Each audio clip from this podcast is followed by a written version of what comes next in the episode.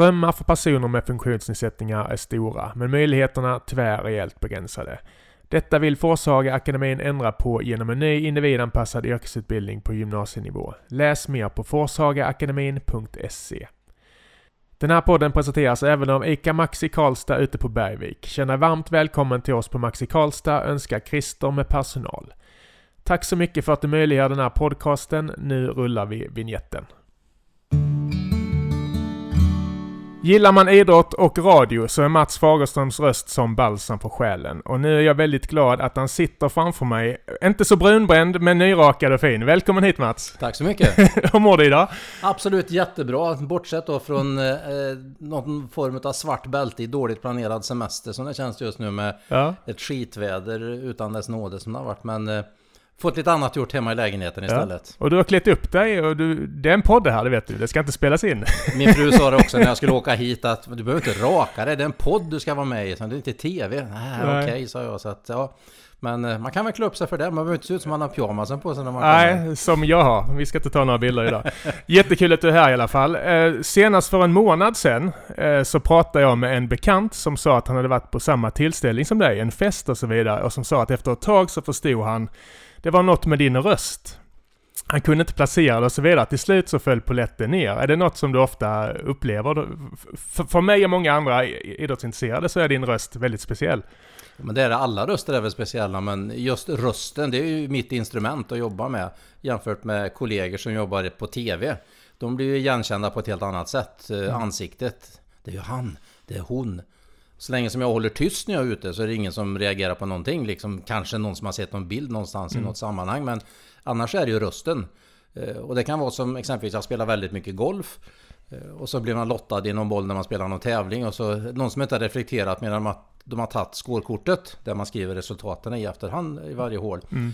Eh, så helt plötsligt efter två, tre hål. Ja men nu vet jag ju vem det är, nu hör jag ju på rösten säger de liksom. Och det, ja. Jag tänker ju inte på det på det viset men visst, det är som du säger. Röst är något som är speciellt och röst mm. är något som är samma sak som ett ID-kort för mig ungefär. Mm.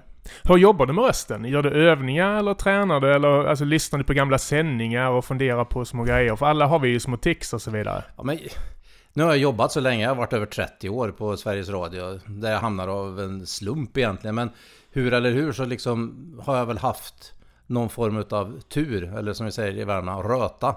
När det gäller att ha en röst som är kraftfull, lite dynamisk och sen att jag försöker vara mig själv. Det klingar igenom lite värmländska i den och det mm. finns ju ingen anledning att försöka tvätta bort heller eftersom jag är härifrån. Men jobba med rösten, ja inte något nämnvärt och jag är inte sådär jättebra på... Jag blir tvingad att lyssna på gamla sändningar och sånt när vi ska ha utvecklingssamtal och eh, lite sån här ljudträning och sånt och när vi reflekterar över vad vi har gjort och vad vi borde ha gjort. Då lyssnar jag, men inte på frivillig basis. Alltså, jag baserar mitt arbetande på att det funkar som det är. Annars borde ju någon ha sagt någonting tidigare till mm. mig. Att det inte låter bra eller att det inte är bra.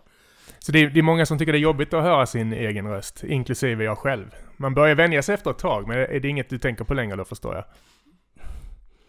Ja, ibland kan det vara kul att höra när man vet att man har gjort en bra intervju, men annars så liksom, ja. Andra får göra bedömningen på det, om det är bra eller inte, men... Eh, mm. Eh, och sen om det... Om jag far illa av det? Nej, det gör jag inte. Jag har vant mig så med rösten, så att det, det, är, det är jag. Och när du, när du kommenterar saker innan sändning, du gör inga sådär googla i vatten med sugrör och så vidare, utan du hacklar dig och sen är du igång eller? Ja, men jag brukar faktiskt eh, ha med mig ett äpple inför varje sändning. För att det lärde mig Gunnar Gramnäs, en gammal journalistkollega. Eh, som var på Sveriges Radio i många år, som har varit på Ekot, han har varit på P4 Värmland, han har jobbat på P1 och massa saker. Han körde alltid det innan sändning för att eh, syran i äpplet på något sätt mm. rensar inte luftrören men eh, är som lite balsam för stämbanden, sa han i alla fall. Okej, okay, intressant. Och jag vet inte om det är mer att man, om man bara tror på det så funkar det. Jag vet inte om det finns några vetenskapliga bevis för att vara... det är så. Men jag försöker se till så att vi har ju frukt på jobbet. Så jag brukar alltid sno med ett äpple när jag ska börja sändningarna på morgonen. Framförallt då när man är på plats vid kvart i fem på morgonen och ska prata med P1-folket redan liksom tio över sex mm. De har ju inte pratat så värst mycket. De har suttit och redigerat och försökt förbereda och ta reda på resultat, kolla telegram och annat och klippa inslag och sånt. Så att då sitter man ju bara och stirrar på någonting och så... Mm. det är inte så roligt att komma in så utan lite äpple, eh, jag kanske sjunger en stump in i studion, med stängd dörr givetvis då, Mm. men för att få lite fart på kroppen och rösten. Det kan också vara en trigger. Jag, jag läste en intervju med Skavlan om att han tryckte i sig en eh, näve godis innan sändning. Att det var det liksom go time. Nu är det dags, nu kör vi. Det kan också vara liksom en trigger att nu, nu är det igång. Ja, Godis det har jag liksom faktiskt skippat sen nyår egentligen när jag fick besked att jag hade diabetes typ 2. Så blev det per automatik att allt godis, allt kaffebröd och sånt försvann ifrån min meny liksom. Och det har jag hoppat över. Så att jag har aldrig varit någon sån här riktig godisråtta heller. Nej, men nej. när det dyker upp någon chokladbit eller något då kanske jag trycker i mig hela. Så har det varit förr, men inte längre. Men det har bara stannat vid det här med äpplet. Och sen dricker jag tok för mycket kaffe. Mm. På en dag. Det är bara så. Du, du nämnde det själv. Eh, 30 år på radion förra året firar du. Mm. Går det att summera de åren? Alltså hur mycket skiljer det sig från... Var det 92 du kom in här? Nej, 89 började jag egentligen 89, som okej. frilans eh, på sporten. Ja. Då hade jag jobbat ihop med en kompis som heter Patrik eh, Hagberg. Vi gjorde ett program som heter Full fart fredag och vi hade gjort en del studentradio först nere på gjuteriet. Mm. Bara av en slump och alltihop så eh, tyckte han att, ja, men dra in en liten bandsnutt till Mikael Fast. Som Just också det. jobbade på P4 Värmland som var sportansvarig och som har jobbat, jobbat jättemycket. Till och med invald i Hall of Fame när det gäller svensk Ja. innebandy också. Klassisk röst på... Ja, på faktiskt. Klassisk röst och eh, framförallt han fick även jobba med utseendet eftersom han hamnade ju på TV sen också. Ja, visst. Men eh, han lotsade in mig där så jag fick börja jobba lite frilans. Så det blev lite sånt fram och tillbaka. Och vi hade den här fredagsshowen varje fredag. Jag och Patrik då mellan 13 och 18. Uppehåll mellan 15 och 16. för- Vad var det? Var det liksom pepp inför helgen eller? Vad, Ja, det var lite så. Eh, Ja. Rakt över disk. ön, önskelåtar, gäster i studion och så vidare. Och det kan dra en liten anekdot där som fick eh, både mig och honom att brista ut i ett totalt asgarv. Beroende på lite dåliga språkkunskaper när man inte tänker på vad man säger. Men det programmet körde vi under många år då. Men sen så blev det lite att jag fick eh, eh, lite extra tjänst och sånt in i Radiohuset med lite önskeprogram och sånt här. Och sen så fick jag göra några förmiddagsprogram och sen blev jag sommarvikarie ett år och sen så separerade jag och eh, mitt ex med två barn. Och då den situation som jag hade, jag jobbade som säljare. Mm. Och reste rätt mycket och var borta liksom några dagar. Det funkar inte liksom rent eh, familjemässigt. Jag fick välja där, jobb eller barn. Och då var det barnen. Mm. Så då pusslade jag med att jobba på radion, eh, frilans, sporten, lite program. Jobbade som servitör, jobbade som ordningsvakt och så körde jag taxi. Det drev Okej. jag runt under tre års tid. Brett. Höll jag på, absolut. Så, Ja. så någon frågat vad jobbar du med? Ja. Vänta, har du tid en kvart? Eller något sånt där. Som, nej men eh, jag, jag fick köra på det viset och jag, jag ångrar absolut ingenting. Men sen fick jag ju ett... eh, eh, Ja, ett, in- inte ett vick utan jag fick en specialgjord tjänst egentligen. Där jag jobbade i princip halvtid med lokala sporten och halvtid med program. Eller till och med 75 program. Där jag körde morgonprogram under många år. Eh, Och sen jobbade sport en del helger och lite annat sånt här. Och det bara tuggade på. Sen slutade kollegan Leif Jurefalk som var Radiosportens man i Karlstad. Och jag redan innan han slutade så fick jag 10% för att kunna bistå honom lite grann. Och när han försvann så fick jag 25% på Radiosporten och 75% lokalt på P4 Värmland. Sen blev det 40% sen blev det 50% och nu då eh, i det här läget så jobbar jag 80% Mm. för Radiosporten och 20% lokalt för P4 Värmland och P4 Örebro Mm. som sportansvarig då. Så jag har eh, sett till så att de får inslag och annat från andra stationer och jag bokar ut de frilansare som finns kvar Mm. och gör lite lokala grejer på de matcher som Radiosporten inte bevakar. Mm. Vi kommer ju till det. Jag har ju doppat tårna lite. Jag har ju varit en av eh, dina frilansare en liten period. Vi, vi kommer till det senare, men jag tyckte det var intressant. Jag visste att du hade varit lite så säljare, men jag visste inte att du hade kört taxi och varit ordningsvakt. Det som känns gemensamt är att man ska vara bra på att prata, bra på att kunna ta folk och så vidare. Det förstår du själva. Ja. Att, har har du haft nytta av de andra yrkena i din nuvarande profession så att säga? Ja, men framförallt när man möter folk, när man möter eh, nya personer som man ska så att säga, intervjua eller eh, göra något inför reportage och, eller efter reportage när de har lyckats med någonting bra som jag kanske inte har träffat tidigare och så. Så tror jag, åtminstone det är många som har sagt det till mig utav de som har gjort intervjuer. Gud vad härligt det här var, vad skönt det kändes. Jag, jag tror jag har en förmåga att få folk att få förtroende för mig när jag pratar med dem och när jag gör att jag har inte missutnyttjat min position heller någonting och försökt trampa någon på tårna utan jag har sett människan framför mig. Men pappa sa en bra grej när jag då började jobba på radion och det blev mer och mer på radion och då klämde han ur sig vid något tillfälle så sa han min framlidne far, han blev faktiskt 94 år. Han skulle ha varit 103 nu om han hade levat. Han sa det till mig, men Mattsson, tänk att det skulle ta 30 år innan du kom under full med att du kunde ta betalt för att prata, sa han. ja, det har du nyttjat. Det har han varit stolt nu. Absolut, det har han varit. Han är jättestolt när han sitter uppe. Ja. var han hela resan också, för han fick åtminstone vara med så pass långt så att jag hann eh, åka iväg på två OS mm. innan han gick bort mm. eh, 2014. Mm. Fint ju. Det blir ju definitivt på något sätt. Vi ska alldeles strax prata mer om eh, ditt yrke framförallt. Vi brukar alltid, alltid börja våra avsnitt med en eh, frågeruta och lite eh, lyssnarfrågor. Det är både högt och lågt och trams och allvar. Är du beredd? Absolut. Snabba svar. Fullständigt namn? Mats Thomas Sören Fagerström. Född i Trollhättan men uppvuxen här läste jag på internet. Stämmer ja, det? Slidade lite. Jag bodde åtta veckor i Trollhättan innan pappa fick ett nytt jobb i Motala. Okej. Okay. Så lite Östgöte sådär, ja, ja. Motala. Där vi bodde på Kråkrisvägen. Ja. bodde vi på i fyra, fyra och ett halvt år. Kom till Karlstad som, eh, ja, samma år som jag fyllde fem. Sommaren ja, 60, vad blir det, fyra. Men inga större minnen från från Motala? Nej, alltså. gamla Nanna Strömberg som jag kommer ihåg, världens mest underbara kvinna som bodde våningen ovanför oss. Som blev som en eh, extra farmor för mig liksom. Nej. Som alltid tog hand om mig. Det fanns alltid nybakta bullar och iskall mjölk när man kom från lekparken. Då stod hon och vinkade på balkongen. Så tog jag hissen upp. Jag nådde inte till... Vi bodde på åttonde våningen och hon på nionde. Jag nådde ju inte till hissknapparna. Nej, nej. Så i hissen så stod det en bandyklubba. Okay. Som jag kunde ha så jag kunde trycka på hissknappen. Som var din till ja, det, det var min. Ja, det stod Mats på den, så den stod i hörde, ingen fick ta den. Men den blev stulen vid ett tillfälle, men då köpte hon en ny. Klart det var bandyklubba också. Det ja. hör ju till. men men, men, men eh, Karlstad sedan många, många år då. Alltså vad tycker du är det bästa med Karlstad? Det här är ju en lokal podd eh, framför allt. Vad tycker du är det bästa med Karlstad? Nu är jag gift med min fru Lillevi som är från Nyköping. Eh, som kom hit i början på 2000-talet. Men vi båda två konstaterar varje gång när vi är ute och går. Dels pensionärsrundan, vi bor i Klara i Karlstad. Och går runt älven bort till Borgmästarbron och över och sen efter Sundstavägen tillbaka och in genom museet och den vägen. Mm. Man konstaterar varje gång vilken vacker stad det är med allt vatten som finns runt omkring. Lätt att glömma. Det är lätt att glömma. Om man kommer bort till The Bridge som vi brukar säga, The Old One, stenbron. Mm. Alltså den utsmyckning och allting som finns runt omkring Klarälven och alla dessa flöden och vattentillgången och närheten till vattnet och bussbåtar och gud vet allt vad det är mm. för någonting. Det är, det är en fantastisk stad. Inte bara så visuellt där man ser idrottsmässigt också naturligtvis. kommer vi till. Det är en av lyssnarfrågorna. Vi kan ta den nu, för det är faktiskt en som skrivit det. Eh, fråga Mats vad han tycker om Karlstad som idrottsstad, nu när även innebandyn har två lag i högsta serien och fotbollssatsningen som har gjorts och så vidare. Stor fråga. Det är det. Eh, ska vi börja med fotbollen? Först kan jag säga jag är en av de här som har varit med hela resan. När jag själv spelade handboll i Helton i eh, slutet på 70-talet, början på 80-talet. När alla gick och hoppades på att vi skulle få ett storlag i fotboll. Redan där började den här längtan efter att få ett lag.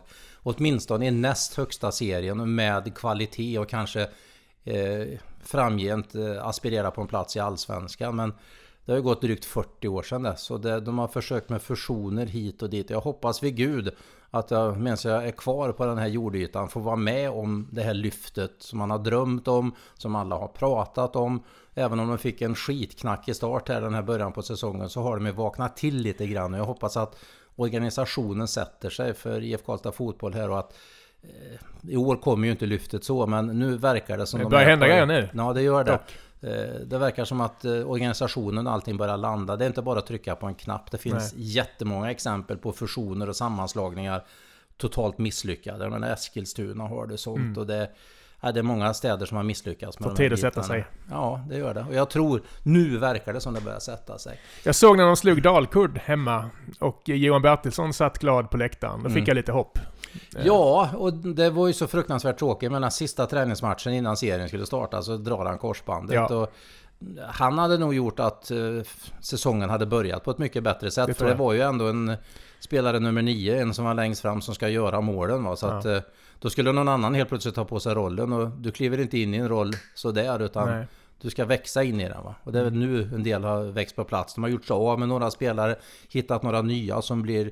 Junevret, tränare och Ja, så inte minst. Sen, sen, sen eh, innebandyn ställs ju frågan, och äh, nämner han i sin fråga här. Och jag, jag var på innebandy första gången på två år sedan när jag skulle göra en podd med Lisa i, i damlaget. Och blev överraskad hur häftigt och snabbt det var. Och så var jag på derbyt i Skoghall för herrarna nu eh, senast. Fan vilket tryck det var. Det var ju stenhårt och fullsatt på läktaren. Innebandyn är mäktig alltså här i, i stan. Och Den har varit stor från början. Jag har varit med från starten egentligen när vi hade NB87 och det här. Vi hade Sjösta och då hade vi fortfarande Universalen kvar. Just det. Gympasalen som var uppe vid universitetet. Eh, mycket där de eh, baserade rekrytering och allting och inte minst intresset för innebandet genom den insomnade stjärnkuppen som drog lag från hela Sverige. Det var jag har aldrig sett så mycket folk som hade gått omkring med sån här... Man trodde det var gevär de hade, men det var ju liksom väskor för innebandyklubbarna. Mm. Och träningsväskor inne i stan här under en torsdag, fredag, lördag, söndag. Eh, Kjell Mollstedt då som var storman och han drev ju på det här och ville ju få en fusion tidigt mm. på NB87 och Sjösta för att verkligen nå toppen. För de var ju där men de nådde inte riktigt Vilka divisioner var de med i respektive? Var de med Ja, Kjell Mollstedt. Nej, Sjösta och... och vilka divisioner Ja, de spelade ju i samma serie. Ja, de, de gjorde det, okej. Okay, de var ju där blev... och högg bägge två, men det blev ju ingenting ja, utav det. För Karlstad var ju ett mecka egentligen, om man säger, vid innebandyn. Men ja. när alla andra växte och blev större, så stod fortfarande Karlstad som innebandystat kvar och okay. inte kom någon vart. Ja. Sen kom fusionen, men det var ju liksom tio år efter att Kjell Mollstedt egentligen hade velat, jag tror det, jag hyfsar siffrorna, mm. men det var alldeles för sent. Det skulle ha gjorts mycket tidigare. Mm. Nu säger jag emot mig själv i och med att jag pratar om det här med fusioner inte fungerar. Nej. Men innebandyn, det fanns inte så mycket, om man säger, eh, kvalificerade spelare så att du kan ha en trupp som räckte till. Mm. På två håll. Men däremot om du hade satt ihop dem, då hade du kunnat haft ett lag i högsta serien som var topplag och ett lag i serien under som har varit som en grogrund för nästa generation spelare. Ja, och nu, nu bara killgissar jag, men jag tänker även marknadsbiten är kanske svår om man ska slåss om samma sponsorer i en mellanstor stad liksom. Ja men så är det ju. Nu har du ju en ganska stor konkurrent att slåss mot då, som Färjestad mm. exempelvis. Som alltså, eh, Baltic och IF Karlstad och andra föreningar eh, har fått känna på och så. Men de jobbar ju på. Jag menar det finns andra företag som känner att de vill splitta pengarna. De vill inte lägga allt på en klubb. Nej. Utan de vill fördela det på flera istället va. Jag tänker bandin. Mm. Jag minns när jag inte hade flyttat till Karlstad än. Allt man hörde om var Baltic och mm. Kjell Kruse och mm. så vidare. Otrolig arena nu där också ju. Alltså var, har vi bandin på gång någonstans här i stan?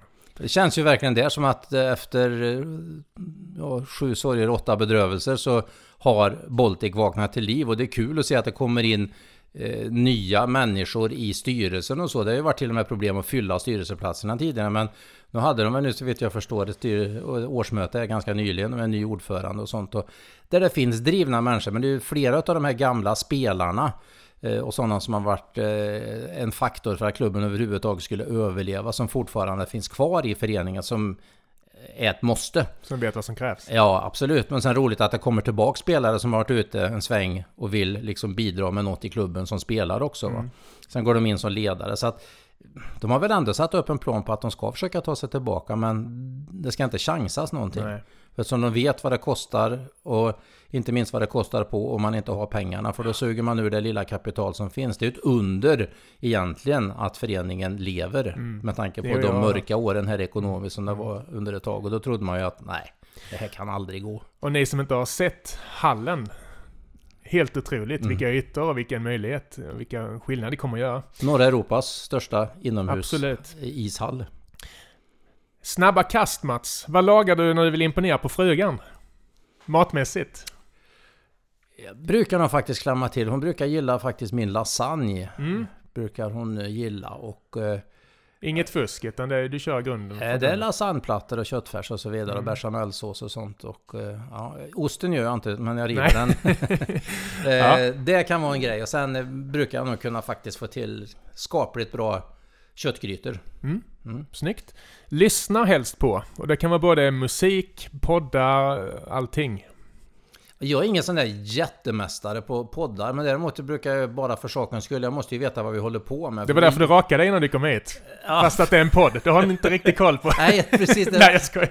Tog det, nu, nu sparkar du på ett ömt smalben där känner jag. Ja, ja. Nej då, men vi, vi, gör ju faktiskt en hel del dokumentärer och sånt ja. på Radiosporten. Och det ger mig mycket glädje. Och det är perfekt längd på dem. Och nu pratar på att jag ska gå den här pensionärsrundan, där jag gör det själv när mm. inte frugan är med. Mm.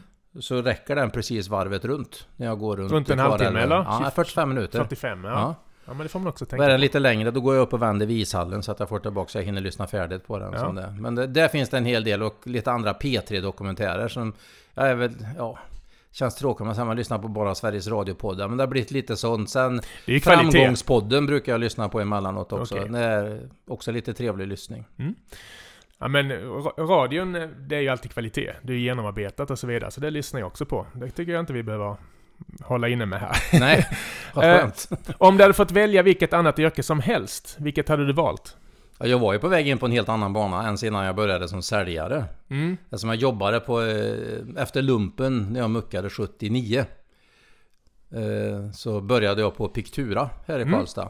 Som då eh, ett år tidigare hade flyttat upp ifrån Lund där de startade sin verksamhet. Trycker vi kort bland annat, vet jag. Ja, precis. Affischer, posters, eh, tavlor.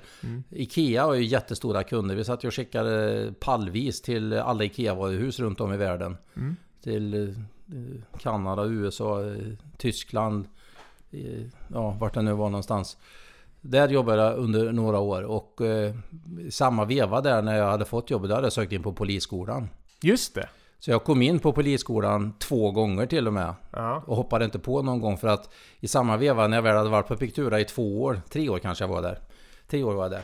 När jag hade fått första liksom positiva beskedet för polisskolan då hade jag samtidigt sökt ett säljjobb. Mm. Och då började jag i tuggummibranschen som säljare för Stimorol. Okej. Jag tänkte det kan vara kul att testa på i alla fall. Så där blev jag väl i ett och ett halvt år, två år någonting. Men, men, men trivdes du med säljyrket? För jag, jag har ju en liten enskild firma vid sidan om Ja. mina uppdrag, bland bland annat det här görs. Jag tycker det absolut jobbigaste är att vara säljare. Mm. Ringa, kallsamtal och så vidare. Nu har jag antar att inte det du gjorde, men just den biten. Samt, tycker jag är jättejobbig. Samtidigt så finns det få saker som är så tillfredsställande som när man lyckas sälja något och få Mm. en bra relation till någon annan. Men det är väl att jämföra med när du känner att du har gjort en riktigt bra intervju eller någonting sånt. Jämfört med när du har gjort en riktig skitintervju. Jag var, lugnare missnöjd, eh, jag, var betydligt lugnare när jag ringde Carola än när jag ringer till Sunne kommun och ska sälja en annons. Det Ja, kan jag säga ja. till. jag tycker inte det är lika nervöst. Ja, nej men alltså det där har gått i, i omgångar. För att vissa perioder har det känts jätteroligt. Ibland har man bara känt att... "Åh, Vad trött jag är på mig själv och höra Ja. min röst. Jag står och tjatar om samma sak hela tiden. Och hakar upp sig. Ja. Blev lite så. Det var ju därför också som man bytte då ifrån det här... eh, Från Stimorol så bytte jag till ett företag som heter CPC Foods. Okej. Corn Products Company. Det är ju majs. Det är majsbaserat allting som är i Knorrs produkter. Och ja. alla soppor och allt sånt där som är frystorkat och alla de här ingredienserna för typ lasagne och lasagnette och chili con carne och allt sånt där. I basen så ligger det majs som Mm. Ja, är. Och eh, huvudfabriken ligger väl nere i Taingen om de inte har flyttat på den nere i Schweiz. Mm. Eh, Där det finns typ eh, 300% mer produkter än vad vi har i Sverige för Knorr. Okej. Så jag har varit där på fabri- fabriken en gång då, men då bytte jag till det företaget. Men jag kände också efter ett tag, nej, jag har något annat. Och då bytte jag ju säljjobb igen. Mm. Och då hamnade jag ju på eh, Din Del AB. Så jag sålde ju annonser för Gula Sidorna Okej. då, som, och underföretag till Gula Sidorna. Ja, ja. Så där var jag i ett antal år då. Gick jättebra. Hymlade inte med det. Tjänade väl bra till och med också då, men... Säljare, duktiga säljare gör ju det. Ja, men jag kände ändå att jag hatar mig själv ibland kände jag. Mm. Man stod och pratade vitt och brett om allting och hur bra det var. Så fick jag sån här dåligt samvete och kände, är det så jädra bra egentligen? Eller. Jag har alltid fascinerats av säljare. Jag har ju suttit i samma rum som några otroligt duktiga säljare genom åren. Och de kan ju fan nästan sälja grejer till mig efter ett tag. De är så otroligt skickliga på att ta personer och beroende på vad de svarar så säger man det här. Det, det är en konstform, men jag Mm. förstår att det sliter också. Och så gäller det väl att ha ett teflonminne, att om någon säger nej så... Jag är lite svårt för det. När någon säger nej, vi vill inte köpa en annons, då blir jag lite sådär... Varför då? Är det Mm. dåligt? Och så vidare. Alltså jag blir lite för känslig. Säljare får inte vara så känsliga, tänker jag. Nej, men och säger rent spontant så menar en säljare i många avseenden, det är ju en krokodil. Stor Ja. käft och inga öron. Det är ju lite åt det hållet. Va? Så att, eh, Ja. där känner man verkligen att man tuggar på så bara, ah, nej men gud vad håller jag på med? Jag förstår. Jag förstår. Ja. Ja, vi, vi, vi byter ämne. Eh, största idrotten, idrottaren genom tiderna i, i dina ögon är den som frågar här. Största idrotten genom tiderna? Oh. Största Ja, idrottaren. idrott. Idrott. Idrottspersonen, Ja. antar jag att du menar. Du har ju träffat några stora genom åren. Ja. Vi har ju en som är på god väg, det är ju Sara Sjöström faktiskt. Mm. Eh, Fantastiskt, fantastiskt trevlig också. Där jag pratat henne både när hon var fantastiskt lycklig och när hon var otroligt ledsen. Mm. Hennes första OS i eh, London. Mm. Och då var hon ju inte gammal heller. Nej. Och jag stod och väntade nere i eh, katakomberna. För Du att täckte simningen då? Nej, jag var reporter. Du var reporter, okej. Står nere i mixzonen och mixzonen är ju inte ute i arenan utan då står man antingen i ett rum bakom arenan eller en trapp ner där simmarna kommer ner eller ja, i det här fallet simmarna då. Så går de i en sån här folla runt tv-bolagen och detta så kommer radiobolagen och sen kommer skrivande journalisterna som de ska runt till. Mm. Då gjorde hon en snabb intervju med tv. Sen så kom hon förbi till mig och sa nu är Sara Sjö- Sjöström på väg här. Och så de rundade, så vi går tillbaka ner till simarenan igen för en intervju. Och så säger, Sara, så säger jag så här till Sara bara, har du tid en stund? Så tittar hon på mig så här. Måste jag? säger hon. Och tårarna bara rinner på henne Ja. för hon var så besviken.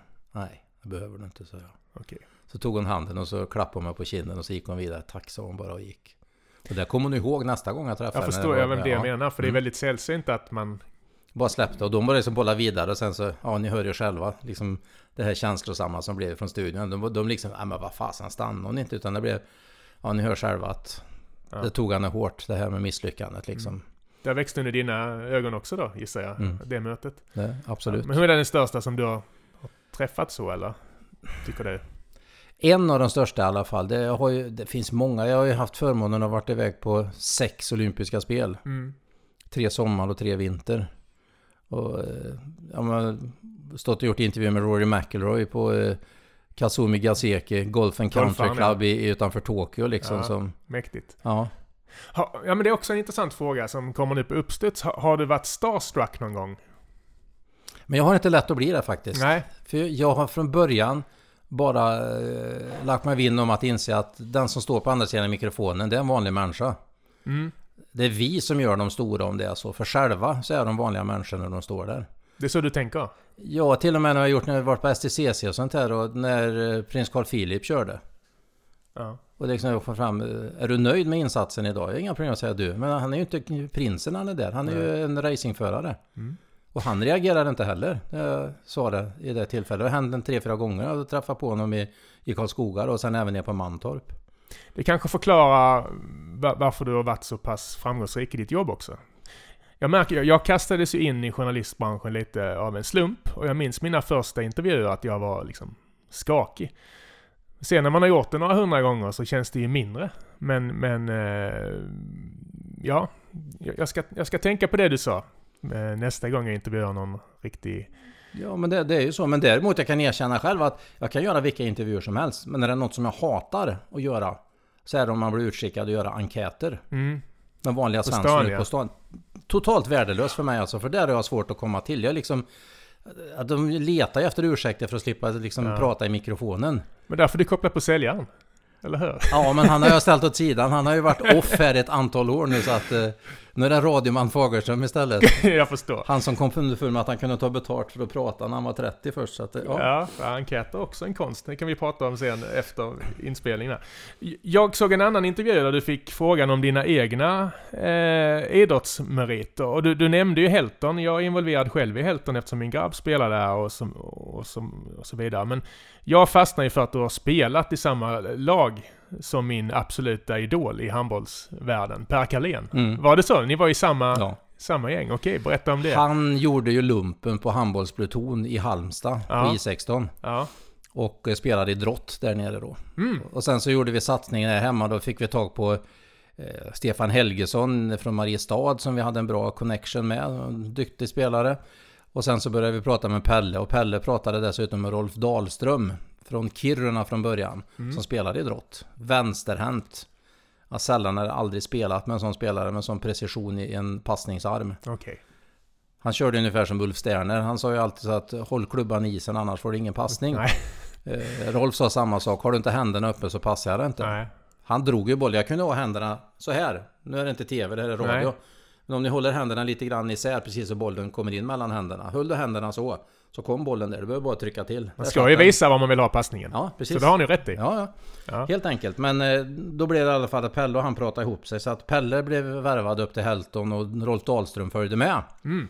Så vi fick två kanontillskott där. Så att vi var ju faktiskt uppe två år på raken och kvala till högsta serien då. Så vi spelade mot... Så pass? Ja, det som numera är OV Helsingborg, ja. Olympia Vikingarna då, men det ja. var ju Vikingarna. Okay. Som spelade i samma kval. Jag vet inte, jag tror vi missade bara med någon boll första kvalet som var med. Andra kvalet gick vi inte så där bra. Men sen så försvann ju han på andra äventyr med de ja, kunskaper han satt på som inte vi hade riktigt. Nej. Så blev proffs och fick en fantastisk karriär. Otrolig fysik. Otrolig fysik och, och jag vet man hamnade, det var ungefär som att ta en tving. Jag hade sån här, man skulle göra stegersättning och så försöka ta sig runt och så bara... Ja. Så var det bara. Han, han satt man som i ett skruvstäd. Han spelar på linjen här också eller vad hade han för position? Det gjorde jag också.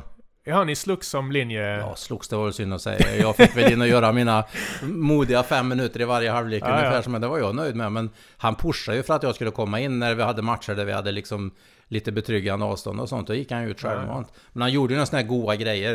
Eh, för han blev ju oftast punktad när mm. det var någonting. Och framförallt gick han ut ibland och spelade på 9 meter, alltså distans, för att skjuta. För han hade, vänsterhänt var han ju dessutom. Och jag högerhänt. Eh, så gick han ju ut till sidlinjen istället och ställde sig och drack lite vatten och så punktmarkeringen följde med dit ut. Mm. Det gjorde han ju klassiker när han stod där ute och tog en klunk till och så Ska du ha en sån till? Så gav han honom flaskan och så stack han. och där stod han kvar med flaskan på sidlinjen. Han som hade till uppgift att punktmarkera Pelle. Nej, smart. Nej, jag, jag, jag saknade gänget. Jag, jag, såg hans son också, apropå otrolig fysik, Oskar. Ja. Jag var nere just i Helsingborg och tittade på en match när, när Ystad var där. Och jag minns att han gick upp på, på skott med vänstersläggan och drog den i stolpen. Jag har aldrig hört ett sånt ljud i en idrottshall för som Nej. Oskar Karlén träffar stolpen. Det var synd att hans karriär tog slut, men liksom efter ja, tre helt... korsbandsskador ja. så det förstår man. Jag träffade också Pelle när jag var nere på curling-EM i Helsingborg. Jaha. För han eh, bor ju i Ystad, Pelle också. Ja. Men i och med att han var marknadschef i OV Helsingborg. Ja, okay. Så var han ju i Helsingborg eh, tisdag, onsdag, torsdag varje vecka. Ja. Och då låg han kvar på hotell i Helsingborg, för det går inte att pendla fram och tillbaka. Nej. Jag vet inte vad det är. Är det 15 mil eller någonting sånt? Eller 12 eller Mellan så. Ystad? Ystad och Helsingborg? Nej, inte så mycket. 10? Ja, knappt 10 skulle jag gissa. Ja, men för att slippa det då, så var han ju kvar. För då körde han långa arbetsdagar istället ah, på okay. Eh, kansliet där. Och sen matchdagar då, som han försökte planera in. Ja. Så då bodde vi på samma hotell. Så vi satt där och käkade frukost eh, två morgnar på raken och det, tiden bara försvann. Vi ja, satt nästan jag. två timmar och käkade frukost båda morgnarna. Det förstår jag. Där skulle det var mycket en, att berätta igen faktiskt. Så det var trevligt. en fluga på väggen. Mm. Uh, här är en som frågar, vilka vinner SHL i år? Många förknippar dig med, med novemberkvällar i bilen och radion går på och så. Mm. Du har ju koll på Färjestad. Ja, jag är jättenyfiken på Färjestad med de som har kommit till här efter de som har försvunnit. Och det känns som det är en hel del eh, schyssta nyförvärv som mm. kan blomma ut. Vi kanske får ett litet kvitto på, det är väl tidigt, men de spelar ju när vi sitter här nu då ja, så precis. är det en sån här spelhelg med en turnering i Strömstad. Där ja. man spelar två matcher och så. För att se vilka som kliver fram eh, redan tidigt på säsongen. Men Färjestad är definitivt en av dem som eh, kan vara med och hugga. Och jag säger Frölunda också. Frölunda? Mm. Har de fått något nytt spännande? Ja, de har ju bland annat eh, plockat eh, en som de trodde skulle hamna i Färjestad, Gustav Rydahl, ja, som det, just det, är i Frölunda. Och sen det var inte populärt. Nej, det var inte populärt. Ett av dem inte, det är många som kan vara med, så är det bara. Men jag känner ju att mitt arbetsliv blir ju fantastiskt roligt om Färjestad går långt. För då får jag mm. jobba länge också med hockeyn. Mm. Annars så blir det ju en liten lucka, men jag åker i och för sig också iväg på andra matcher än Färjestads matcher. Ja. Jag åker ju till Leksand med jämna mellanrum. Jag är i Linköping ibland. Och blir också spännande att se om detta Linköping någon gång ska skaka liv i det de satsar på. Det blir ju aldrig någonting. De kommer ju... Det blir ju åttondelsfinal. Och sen så är de borta. Eller så blir det inte ens eh, slutspel. Se om det blir islossning ja. Ja. Spännande Mats. Eh, om vi ska gå in på lite klassisk public service manér. Så jag, jag nämnde lite snabbt, men eh, vi måste vara transparenta. Jag har ju faktiskt provat på att vara dig lite grann. Jag gjorde ju sport för radion ett tag och det var du som hade genomgång med mig eh, första gången. Och jag minns det var, dels var det väldigt mycket att ta in, mycket att tänka på och eh, jag minns att jag kvällen innan testade inspelningsapparaturen och så vidare. Men sen när jag väl var på mitt första uppdrag, det var en, eh, när Helton var i SOE och de mötte Skuru som var jätteduktiga. Så tog jag in hennes, deras lagkapten och i en liten skrubb där, för det var så mycket liv. Jag ville göra så gott jobb som möjligt första gången. Och den där bandan gick inte igång. Jag minns att pulsen skenade något fruktansvärt. Har, har du något sånt där minne från dina tidiga dagar när kanske inte saker och ting gick rätt till? Eller har du varit förskonade från från... Eh, jag fick igång det till slut, men jag minns den där minuten. Eh, att det var fruktansvärt stressande. Man är ju inte sådär fruktansvärt logisk när det så att säga skiter sig. Man tänker inte klart, man gör juniormisstag nästan. Ofta så handlar det om att man har varit på någon vippa eller någonting som gör att inte inspelningsutrustningen startar. Men jag har faktiskt lyckats få igång den nästan till alla gånger. Annars har det varit man har kommit ner, tabbar som man gör, ska skynda sig ner så glömmer man titta hur mycket batteri man har kvar. Just det. Så kommer man ner och sen så börjar den blinka lampan och så vet jag att jag ska göra två intervjuer. Men då måste jag springa upp till hytten igen och hämta batterier. Ah. Och sen ner, är de kvar när jag kommer ner eller det har hänt en gång att jag missat. Så sprungit ner och så har de försvunnit ut och så ska de göra någonting annat. Så står man och väntar och sen så kommer det ut någon led. Nej, det, det, de håller på att få massage och Ja, ja, ja. klockan Så går och man känner sig ännu mer stressad.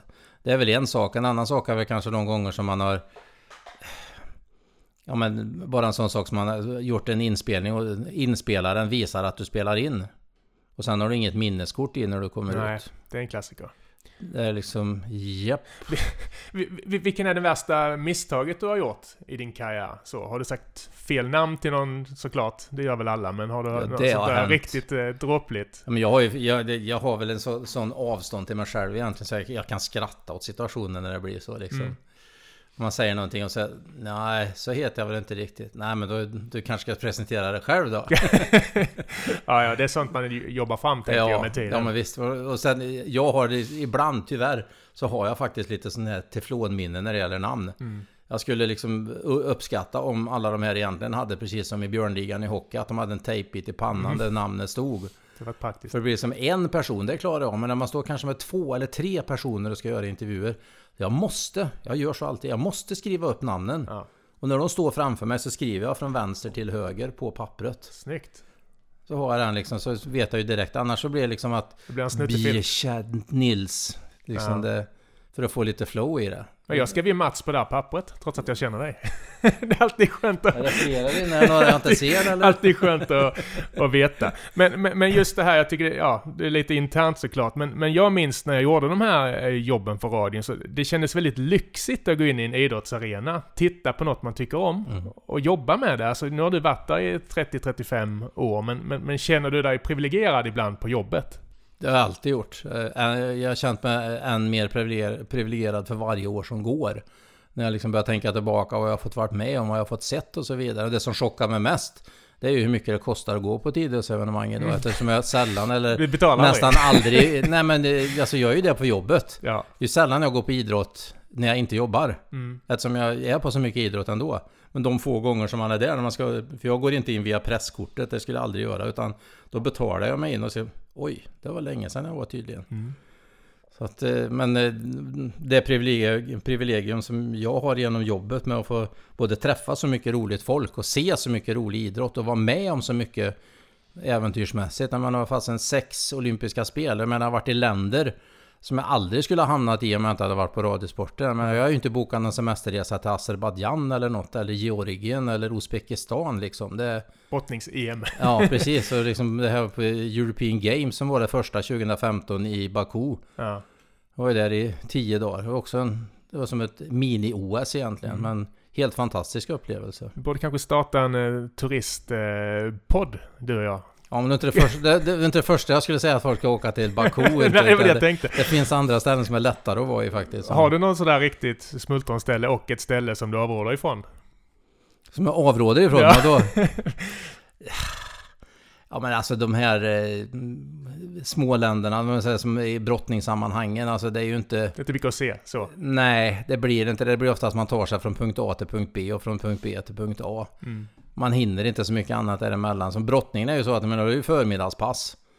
Och sen håller det på fram, om man kanske en lucka på två och en halv timme eller någonting innan så att säga eh, semifinalpassen från de tävlingar som var dagen innan börjar på eftermiddagen sen och så är det finalpass på kvällen och då är ju klockan nio innan man är färdig. Mm. Så det blir väldigt långa dagar när man är ute på mästerskap och samma på ett OS. Mm. Alltså det är inget ovanligt att man kanske har en 16 timmars arbetsdag när man är på ett OS. Nej. Tokyo var exceptionellt eftersom jag körde så mycket bil också, vilket jag inte har gjort på något I annat Tokyo? år. Ja. Vad var det? Nej, men jag körde 170 mil i Tokyo på gud. två veckor. Vänstertrafik. Är det det också? För jag, Ja. jag, jag läste Marcus Eriksson. Mm. Jag tror att det var så att han åkte dit för att träna eh, periferiseendet. Då åkte han till Tokyo Mm. och, och körde bil i rusningstrafik. Ja. Och han är ändå en av världens skickligaste på, på, på att framföra ett fordon. Ja, ja. Hur gick det för dig? Nej men alltså, det, alltså jag var fundersam först. Det var jag och sen eh, Jonas Enarsson. Vi var han och jag som körde mest bil. Vi körde nog 95% av de milen som gick på de här hyrbilarna. Vi hade två stycken. Mm. Det var bland annat när Janne Rissveds körde mountainbike och dit var bara det. 15 mil enkelresa. Oj, oj, oj. Ja. Mitt uppe i skogen och jag funderade på vad det var som var så fruktansvärt grönt på vägen upp i bergen. Och temperaturen sjönk ifrån 35 grader till 18 helt plötsligt liksom man kom upp och lite kylig luft sådär. Då fick jag förklarat på en parkering av en tysk journalist att det du ser där uppe sa han, det är wasabiodlingar sa han. Mhm. Jaha. Känns Det var så grönt så det var grönare än grönt liksom. har de inte i Baku. Nej, det var det inte. Men liksom bara de turerna runt omkring. Men vänstertrafiken, nu slapp vi för det var ju inga rondeller i Tokyo. Det var ju ja. fyrvägskorsningar med trafikljus. Okej. Och sen en GPS som styrde som pratade först japanska och sen engelska. Ja, ja. Där man fick programmera in telefonnumret dit man skulle. Hade du telefonnumret då hittade han rätt ändå. Ja, Så kom det japanska och sen kom det engelska. Och sen påfarten, de kom nerifrån upp på nästa väg kom det underifrån så är det sen upp. Sen var det en påfart på 50-60 meter. Så jag bara laddade fullt ut. När bilarna som kom i den innersta filen närmast dig såg dig, då saktade de in och släppte ut dig. Mhm. Det var aldrig någon som hängde sig på tutan, pekade finger eller försökte köra på dig. Som kanske emellanåt kan, kan vara här i lilla Karlstad. Absolut. Men i stora Tokyo så var det liksom värsta flytet i Det trafiken. kanske krävs att man är uppfostrade och organiserade där för att få det att funka. Ett tips om man åker till Japan det är att blinkerspaken sitter på högersidan och vindrutetorkarspaken sitter på vänstersidan. Så jag hade den renaste framrutan i Tokyo de första två Ja, dagarna. ja, ja, det var mycket, mycket vindruta Ja. ett tag. Ja, häftigt. Eh, Du nämnde ju curling och brottning och eh, det är ju något jag förknippar dig mest. Grenansvarig heter det inte va? På Jo. Radiosporten. Jo. Heter grenansvarig Mm. på Radiosporten. Varför blev det just de två grenarna främst? Brottningen blev väl egentligen för att Dag Malmqvist hade så mycket att göra eh, vintertid ändå med eh, alltså skidsporten och alltihop det som var. Sen hade Okej. han ju kanot också va? så att Mm. det blev lite mycket. Han kände väl att han ville börja varva ner lite på de här grejerna, kunna fokusera på lite mer fotbollsmässiga saker eftersom han har gjort mycket landskamper och sånt med. Mm. Så skulle de ha någon som kunde ta brottningen och då pratade han med dåvarande chefen som vi hade, Jakob Silén, att eh, ja, vem, vem ska vi sätta på det då tycker du? Och Så här, men sätt det på Fagge, han har ju ingenting. Kan han få något roligt? Så jag blev uppringd av chefen. Frågade om eh, jag var lite nyfiken på ny sport och bli lite grenansvarig. Och, ja, vi tar det mellan dig och mig sa han. eh, Med sikte på att du ska lära dig här under ett år och sen så är det OS nästa år sa han. Det är den stora. Det var 2011. Ingen press. Det var 2011 då, så det är Ja. 12 år sedan då. Så att jag var till Dortmund först i Westfalenhalle då, på första mästerskapet med brottningen då. För att lära mig lite grann och sen så blev det London Men du då. fick en inkörsperiod. Du, Ja. du var inte där och jobbade direkt då? eller? Jo, jag var där och jobbade Okej. men jag refererade inte. Nej, okej. Utan jag var med liksom mer berättade i berättarform, inte refererade matcherna. Men jag Nej. liksom Jag torrrefererade för mig själv där inne för att inse vad det var och hade lite tips med från Dagge Malmqvist då, Ja, ja, ja, okej. Och sen så vart det OS i London och det var ju ganska fantastiskt med eh, bronsmedalj för såväl Lidberg som eh, Eurén. Så att, eh, Just det. Bra start. ja, det var riktigt kul, riktigt roligt eh, att referera det också. Så att Och- det hängde det och sen året efter så kom eh, eh, curlingen och landade på mig också då. Mm. Och, och, och curling är också en sån här grej som jag verkligen har känt, eh, wow, det är inte så ofta man tittar på det liksom mm, så här, här hemma, men när det väl är OS så är det ju fantastiskt strategiskt och spännande. Mm. Det är som en schackmatch på is liksom. Ja men det är det ju. Det, många tror att du bara ska planera vart du lägger nästa sten. Nej. Nej, nej, nej. Du måste tänka på om du lägger nästa sten där, vad Precis. gör motståndaren? Precis. Och hur tänker du där när du refererar? För jag, jag, jag tänker mycket på, på dig när jag tänker på curling. Att, att du och, vad, vad heter nu eh, tjej? Anna tjej? Lemon. Ja, ni är otroligt duktiga tillsammans. Alltså, va- vad tar ni för roller när ni sänder curling? Nej men hon vi är ju medvetna, vi pratar ju en del om det innan. Vi brukar träffas eh, en, två gånger per år så där. Så vi pratar lite grann och förbereder oss och ser vad som kommer fram igen. Bara för att ta en lunch och Mm. hålla kontakten och så. Mm. Men det är inte många vet, det är att det är bara jag som har varit iväg på OS-arenan. Jaha, okej. Anna Lemon har suttit i studion i Stockholm. Ja, ja, ja. ja det hör man och, inte. Nej. Nej. Och det är också en sån grej för att det är en fördröjning då på en 3-4 sekunder på det jag ser innan hon ser samma sak som jag nyss har sett. Så jag måste ju prata på en 3-4 sekunder så att hon vet var stenarna hamnar. För det ser ju inte hon om jag lämnat henne. För det är ju fortfarande så att den glider ute på isen. Ja. Så det är också en konst att liksom hitta på den grejen. Men efterhand så har man vuxit in i det. Haft väldigt god hjälp av Anna Lunds eh, gubbe, Stefan Lund, som är generalsekreterare, som tyvärr ska sluta nu. Han eh, övergår till lite andra jobb inom Riksidrottsförbundet istället. Så det blir en ny generalsekreterare. Vi har kamperat ihop sedan jag började egentligen. Så han ja. suttit alltid bredvid mig uppe på läktaren också. Och ja. Jag har liksom fått lite initierade förhandsgrejer eftersom vi, det är nästan bara vi från radion och sen SVT i vissa fall som har varit på plats då. Och sen har det kommit någon lagom till det har dragit ihop sig till medaljer och så. Då har de kommit från TT eh, och lite annat. Men det är så intressant med curling, för det, det snackas aldrig om det. Men sen när det väl är dags för stora mm. mästerskap, då, då är det en snackis och folk går upp mitt i mm. natten mm. och tittar. Det är häftigt.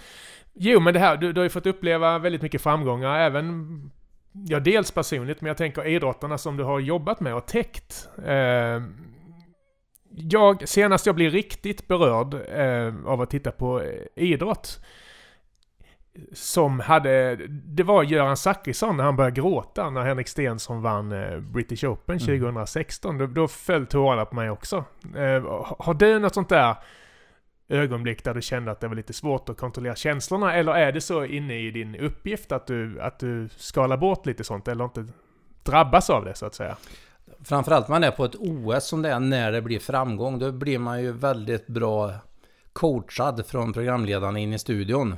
Mm. Så att har det då hänt någonting att det blir en medalj som det, de bara pushar på en fortsätt, beskriv, måla. Känslor. Måla, känslor och så vidare. Och på det viset, i och med att man gasar på sig in i helsike som man gör, så får du ingen möjlighet egentligen att gå ner i varv och tänka efter utan du går som på, på räls. Du bara kör. Ja. Berättar, det är eufori är det liksom alltihop. Men sen efterhand när man börjar liksom känna att orden börjar ta slut och man liksom nästan inte orkar trycka på mer i, i glädjens tecken utan då känner man att känslorna börjar ta över lite grann. Mm. Man börjar inse vad man har fått varit med om, eh, vilken upplevelse och inte minst känslorna som eh, idrottsmän och idrottskvinnorna visar där ute på, om det nu är brottarmattan eller på isytan på, i curlinghallen eller vad det nu är. Så att, eh, Precis. Så, så, för, för ni har ju bakgrundskollen. Mm. Det är lite som tanken med, med Karlstad Kalla då i miniatyr är att ju mer man vet om någon, desto mer intressantare blir det att se en match eller och så vidare. Det, mm.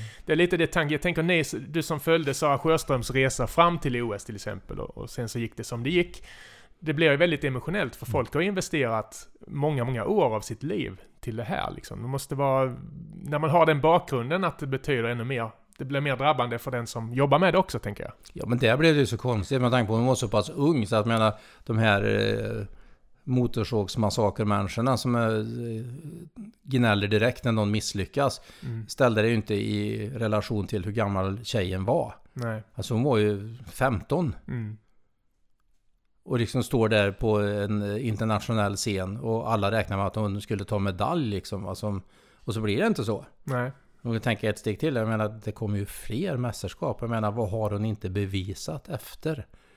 Alltså det, det rullar ju på. Och det är andra som kanske aldrig får chansen som kommer fram till vägs ände och ska ha ett mästerskap och det är det sista de ska göra.